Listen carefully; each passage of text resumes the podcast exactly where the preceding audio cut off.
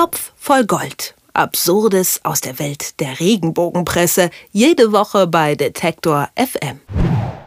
Eine meiner Highlights am Freitag. Es ist Zeit für unseren Blick auf die Absurditäten der Klatschpresse und das Gespräch mit Moritz Tschermak von Top voll Gold. Heute geht es wieder einmal um den Fernsehmoderator Günther Jauch. Der ist nämlich auf der Flucht.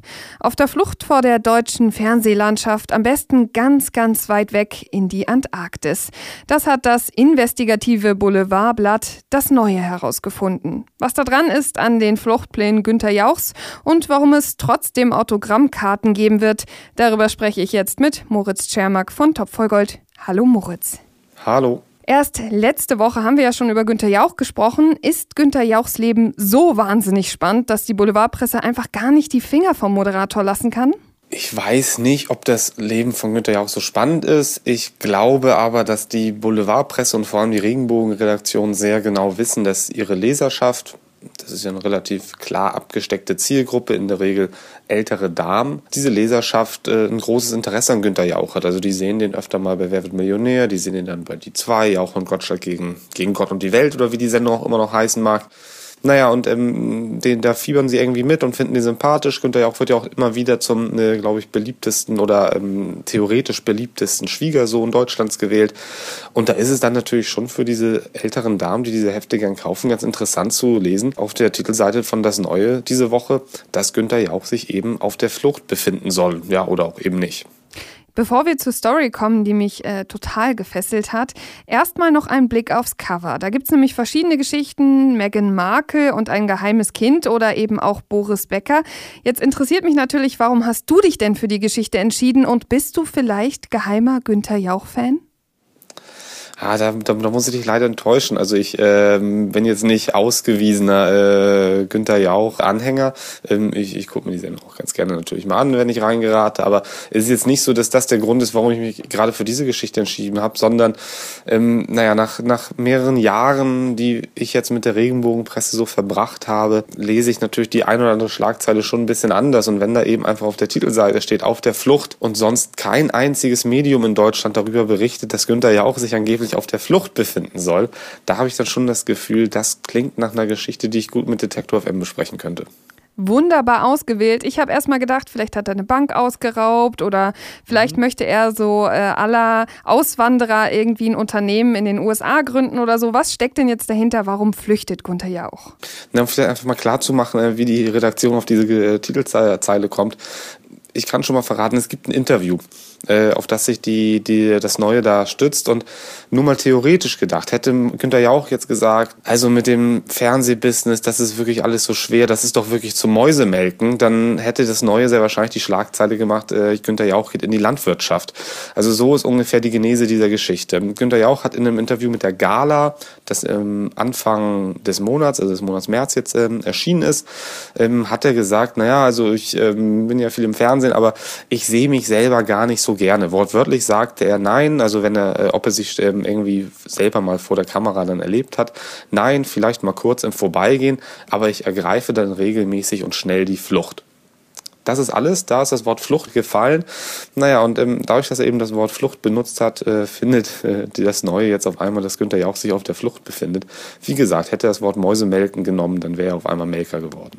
Aber spannend ist ja auch, es muss gleich die Arktis sein. Ne? Also nicht mal eben hier um die Ecke oder sich irgendwie, weiß was ich, in ein anderes Plätzchen in Deutschland einnisten, sondern gleich weit weg. Genau, da geht's dann nämlich in dem Interview weiter. Ähm, man muss dazu wissen, Günther Jauch ähm, hat momentan noch eine andere Aufgabe neben Wer wird Millionär und all den anderen RTL-Sendungen. Er ist nämlich auch ähm, Synchronsprecher für die BBC-Doku Unsere Erde 2. Und ich vermute mal, in dem Zusammenhang ist diese Aussage dann auch gefallen, dass er eben die äh, Antarktis ganz interessant findet.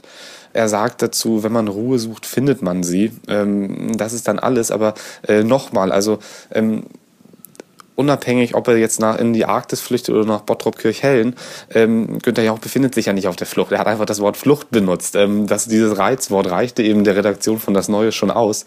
Ähm, er flüchtet auch nicht irgendwie vor, vor Terror oder vor einer Gefahr, sondern er flüchtet davor, sich nicht selber auf dem Fernseher sehen zu müssen. Also nochmal ganz klar gesagt, Günther Jauch ist nicht auf der Flucht. Ein äh, tragisches Schicksal, wenn er vom Fernseher wegrennt. Und ich muss ganz ehrlich sagen, wir haben schon viel Unrelevantes besprochen und das scheint noch unrelevanter als sonst mhm. zu sein.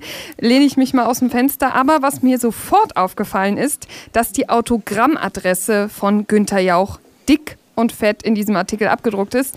Wie erklärst du dir das denn? Genau, also ich erstmal volle Zustimmung. Es ist die, die völlige Irrelevanz hier. Ähm, das finde ich eben auch immer wieder ganz interessant an der Regenbogenpresse, dass wirklich nichts, es ist ja wirklich nichts in dieser Geschichte steckt da drin, ähm, dass das eben reicht, um auf die Titelseite ähm, gedruckt zu werden. Das zeigt eben auch, äh, wie, wie verzweifelt diese Redaktionen sein müssen, teilweise ihre Hefte zu füllen.